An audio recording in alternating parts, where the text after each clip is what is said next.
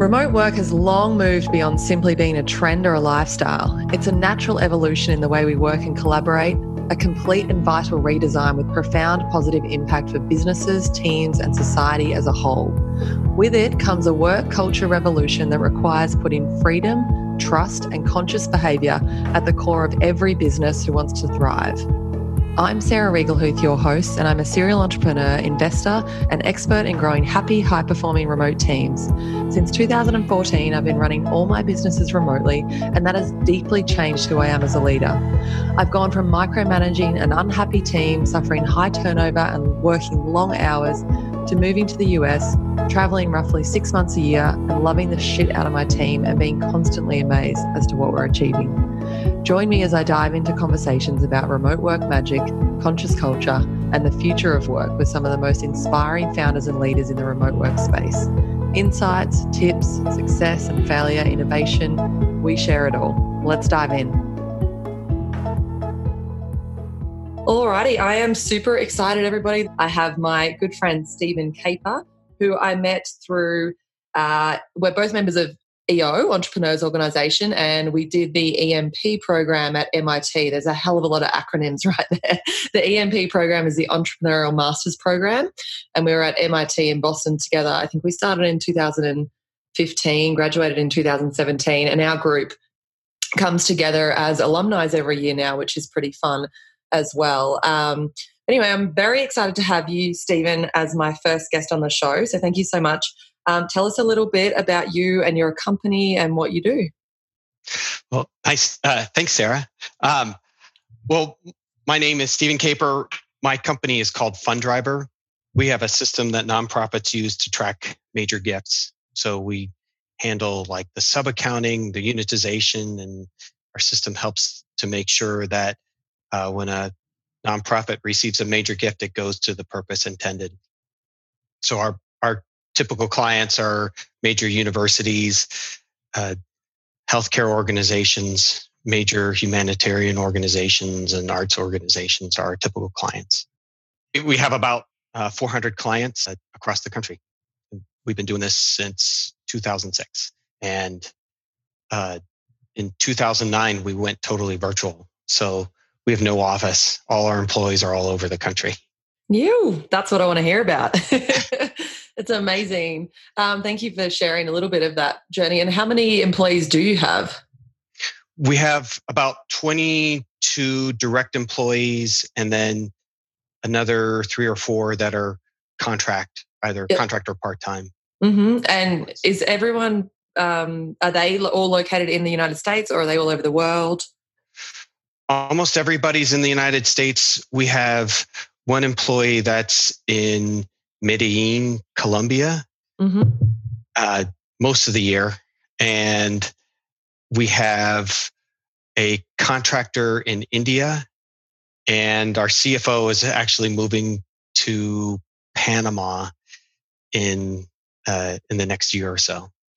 Which I think isn't that one of the coolest things. I don't know how you feel about it, but when one of my team members wants to move countries or even like go and do some three month stint somewhere, and they get to keep their job. Like, I think that's such a cool thing that we can gift them. Yeah, exactly. So it's funny. The, the employee that's in uh, Medellin, uh, I don't know if, if we weren't virtual, we wouldn't have had the opportunity to hire her. And she's a rock star. And uh, she spent a few months living in Turkey for a while just because she wanted to learn the language and learn the culture and then move back to um, to Medellin. And so it's uh it you know it's not a big deal. It doesn't matter where you are, you can work from anywhere. And then we had a so good. We had another employee that was based in Massachusetts and then uh her husband got a job in Tallahassee. She was able to move states smoothly didn't make a difference wherever she was and it worked out really well for her she got to you know keep her job and her career on track and uh, not miss a beat it's so freeing and um like to see that freedom that we can give our team members is so amazing but i tell me about the freedom that you experience because I know for myself when I went remote, it's like all of a sudden I have a hell of a lot more freedom as well. How do you work from home as well? I do you or yes, yeah, everybody works from home. Yeah, it's, it's a little bit different for us. So uh, for us, it's it's about a different kind of work life balance. Mm-hmm. So a lot of us have uh, families to take care of. So uh, at Fundriver, you can you know you can start work help your kids see your kids get on the bus spend the full day and then be there when your kids uh, get off the bus you know get them set up for snack and whatever they're doing and spend time with them and then go back to work. So it really lets you be there more for your family and you don't have to spend hours in a commute uh, day to day so you can have all that time back. So you you get a, a sort of a freedom and more time to be with people that you care about and uh, more more time for yourself. Mm, I agree, and you're obviously operating with a, like quite a bit of flexibility around hours. Then you're kind of allowing your team to decide roughly the hours that work best for them, and if they want to take that two hours off when the team when the kids get home, and then they can get back to work. You're you're kind of is that how you're operating? Yeah, for the most part. So mm-hmm. if you if you have to go to a kid's soccer game or if you're coaching your kid's soccer game, like nobody cares, just go. Yeah. And then we also have um, a uh, a four ten schedule for some of our employees. Like they have the option of a four ten schedule. So What's that, a four ten? Can you just explain that? I don't know what that is, and maybe so, listeners won't. And so in, instead of uh, working eight hours a day, five days a week for yep. forty hours, uh, it's uh, you work 10 hours a day for four days a week. Uh, okay. And so what that does is like, especially if you have a family, it's like one day off in the middle of the week that lets you get things done, mm-hmm. like take care of things. And then uh, on the weekend, you can actually spend it with your family instead of trying to catch up. Mm. And you're still mm. getting the same amount of work done. And it's, just gives you more flexibility. Okay. Um, and would your team opt in and say, I am working a 410 so that everybody knows?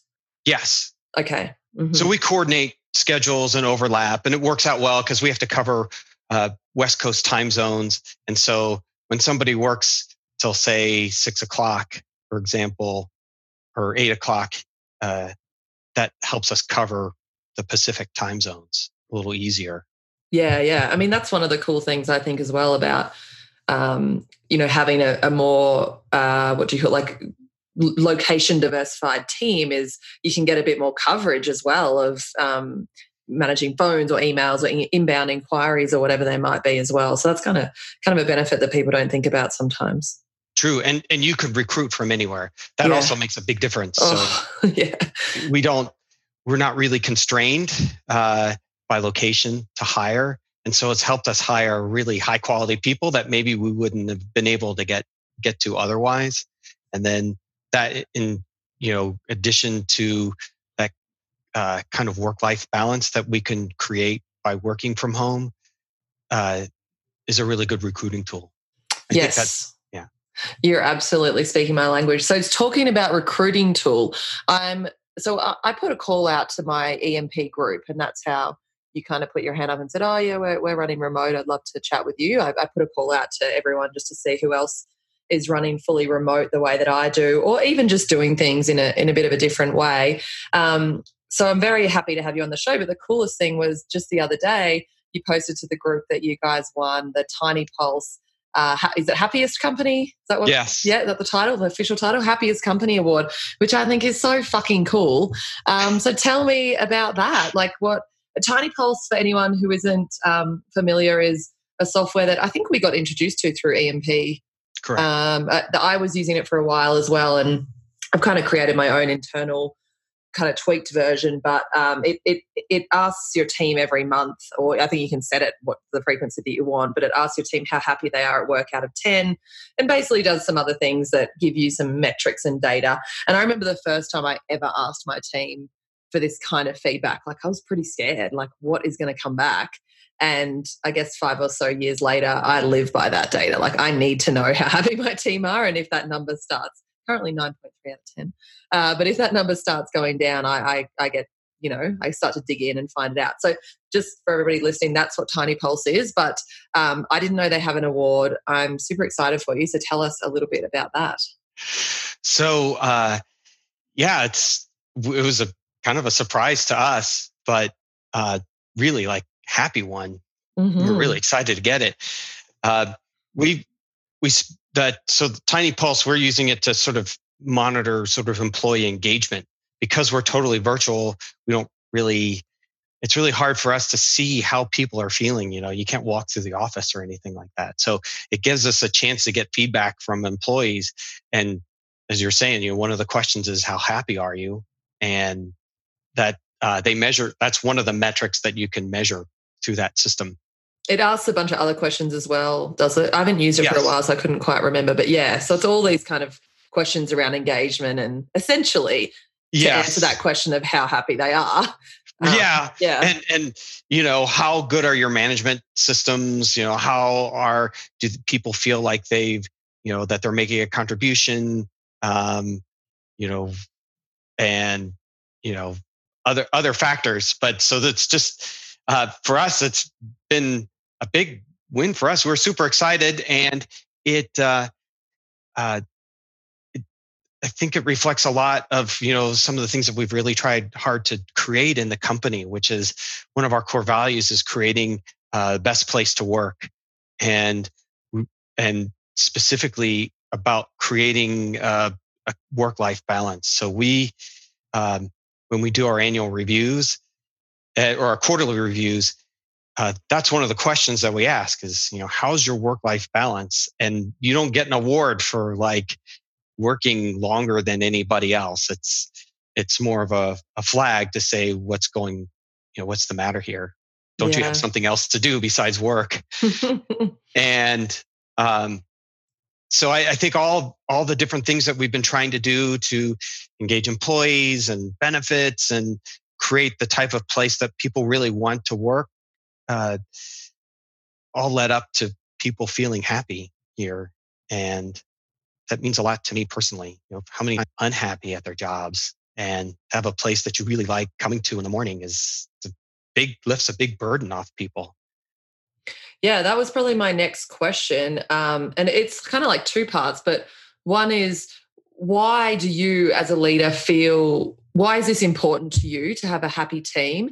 And and the second part, which is probably kind of the answer, but um, I want to hear both both your perspective on both of it, but you know, how does it translate? I know, I know how it does for me, but how does it translate to the business? Because I know for some people they're probably listening like, oh, that's all well and good to make your team feel happy, but you know, I, I just want to see the bottom line and I want to see the company growing and all of that. Can you can you just share your journey as a leader around you know what it means to you and why you want your team to be so happy and engaged and how that has kind of impacted and benefited your company well, there's sort of sort of two levels, you know, from a you know sort of interpersonal level. Uh, it just everybody knows how much it sucks to come into work. We hate coming into work. Mm-hmm. I mean. I don't want to go through that, and I don't want anybody else to go through that. And uh, so, so making sure that doesn't happen to anybody else, like, feels really good to do that, and feels makes this place feel special to be to be at. Um, the other part is, you know, it, I, you know, from a business standpoint, you know, if, if, if the employees are taken care of and if they're happy, the customers will be happy. And then if the customers are happy, then the shareholders will be happy. So really, it's kind of first putting the employees first uh, over anything else that kind of leads to everything else working. So sort of a long way around. I guess it ultimately leads to more productivity and theoretically more profitability for you. And besides the fact it reduces turnover, if everybody's happy, they're not likely to leave. And it's costly to hire people and train them. So it's easier to keep them happy.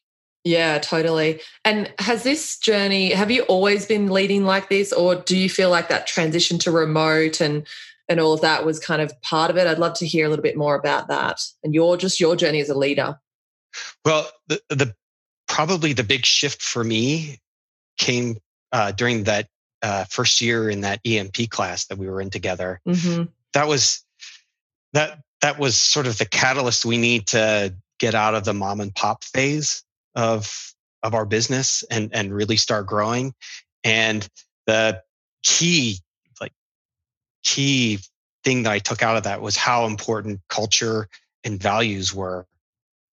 And as a virtual company that's you know that doesn't have an office that doesn't have a history we don't have a tangible product the core values are really what is the nucleus of the company. And without them they you know i feel the company just wouldn't be here. People would leave.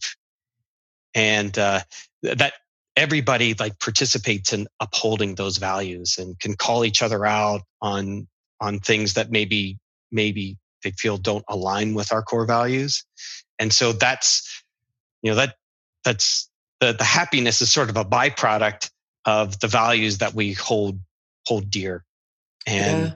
we can that's if the values are clear like the decisions are easier also so mm. everything is really about that we check on it we check on it as a group every quarter we take a survey about how closely the company is holding those values we get comments on that and then at every quarterly review we review actually each of the three core values that we have that um, you know, how well we're upholding those individually Mm. So it, it's checked in on all the time. And whenever we make a big decision, it's always measured in relationship to our core values. Does this, you know, does this further our core values or is this contrary to our values?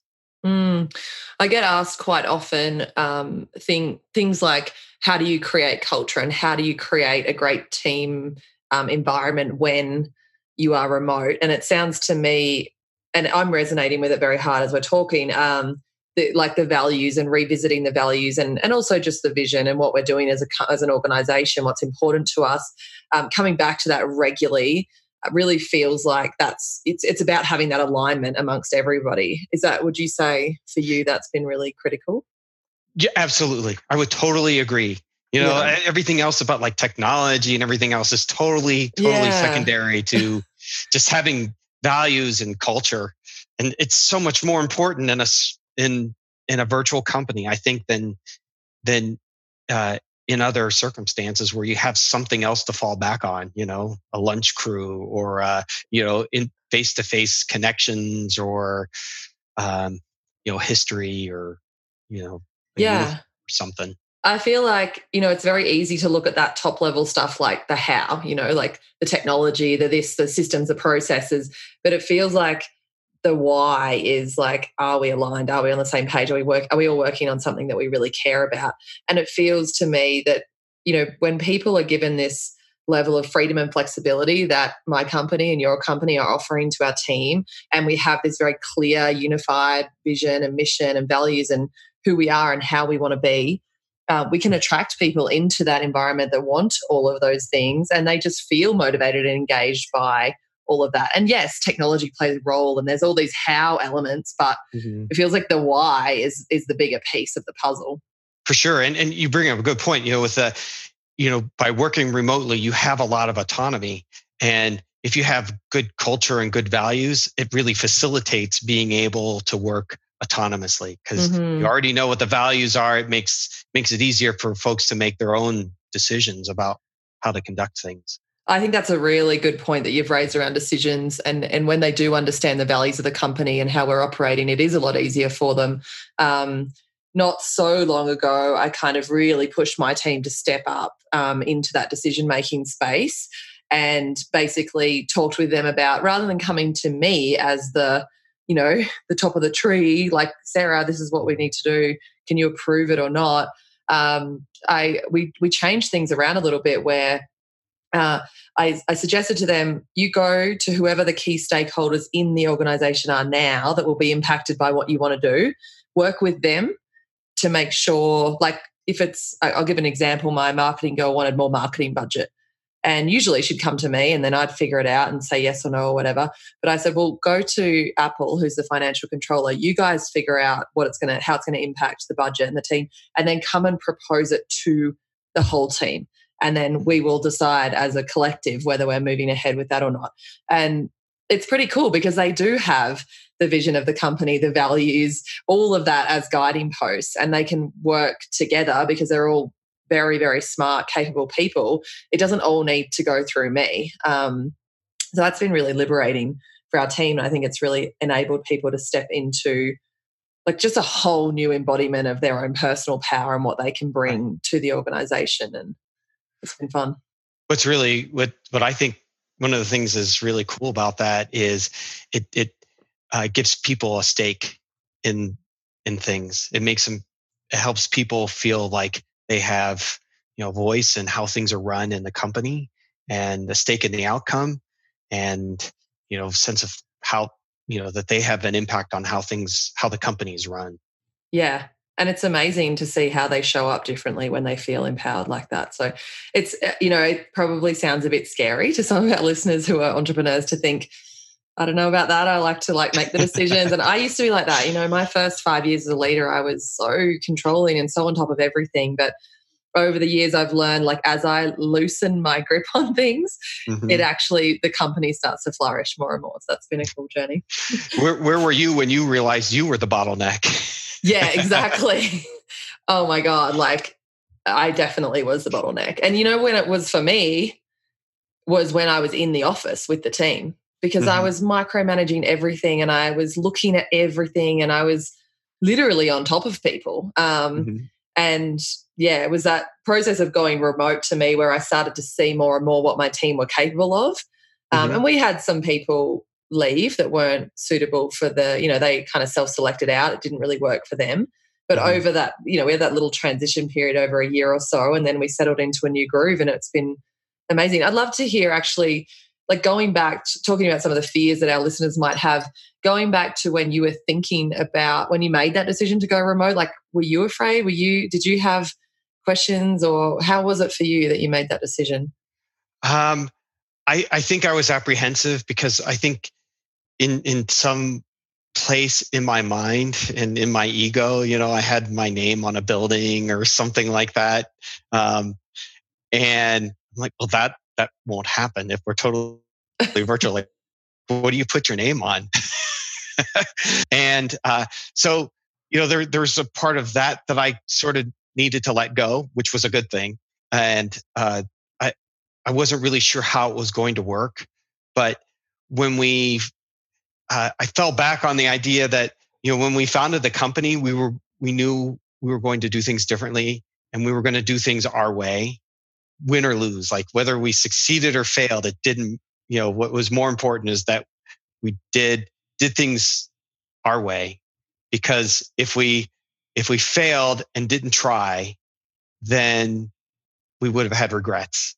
And if we succeeded, there there would have been questions like mm-hmm. what would have happened. So, uh, taking the leap and going fully virtual was sort of aligned with that. And then also, I, w- I would also add, to be fair, one of our employees was already uh, virtual. Mm-hmm. So uh, he was based in Indian or is still based in Indianapolis and we're in Cincinnati. And so we already had that idea of like, oh, it's possible to work work remote. Yeah, that just kind of opened your eyes up to it. And then you're like, oh, yeah. Go down a rabbit hole and it's it's an exciting rabbit hole. I love it. yeah. And, but we uh, until we like fully committed to that. Uh and and I would also say the employees kind of help push me in that direction also. I'm, I'm not sure I I didn't I can't take credit that I came up with the idea. They were they said, "Why don't we work from home? We're tired of commuting." And so cool. And I said, "All right, well, let's try."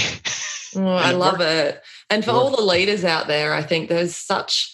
I hope that message is coming across that like commuting to work and all of that for a lot of people really sucks. Like yeah. it's not fun to have to be there at this certain time of day and stay there. And oftentimes people do end up working really long hours. And there's a lot of distractions in the office as well that I think there's this big fear of people being distracted at home. But actually, I think there's a lot more distraction. There's a lot more chit chat. And you've put like 20 or 100 or 200 or 1,000, however many people in a room together and kind of said, all of you operate in the same way at the same time. Like, you know, some of us are morning people, some of us are evening people, like a little more flexibility, and you might actually be getting more out of your people. So, Absolutely. Um, I also wanted to just yeah say thank you for sharing the the vulnerability around the the story of wanting the name on the building and having to let go of that. So I think uh, you know I we still can, drive. I still drive down the highway and go, oh, that would be you know that would be cool to see my name up there, but not re- for like a minute. Yeah, and then it goes. But, and then you got that award, and is that not a cooler thing? Like happiest company, I think that's fucking better than your name on a building. Absolutely, like no doubt, no doubt. I mean, I never thought I'd you know, never not, even crossed your mind, probably. No, yeah. no, that we'd win an award for anything. But uh, this is this is really if there's a one award to win, this would be the one I would want. Oh, I love it. The look on your face right now tells me how happy you are. yeah. You guys can't, you listeners out there can't see it, but Steven looks very, very happy and, and I'm happy for you. Big smiles all around. So amazing. Well, thank you so much for coming on the show today. Um, just and sharing your journey and sharing what an incredible job you've done with your team and with your your company and the culture. And obviously winning the award is absolutely like proof that what you're doing is working. And and you've said that it's working in terms of the business success um like the profit and those things. So for all, anyone who's you know doubting or wondering if creating happy more engaged teams actually translates you know i think it it really does. Um, and as we go down this series this podcast series um, really excited to have more conversations with people that are pushing the boundaries of their thinking and um, going into different ways of operating with their team, empowering their team, and, and really learning from so many different people about what works and what doesn't. I know I've got some things out of this conversation today. So thank you so much for joining me. Thanks, Sarah. Pleasure.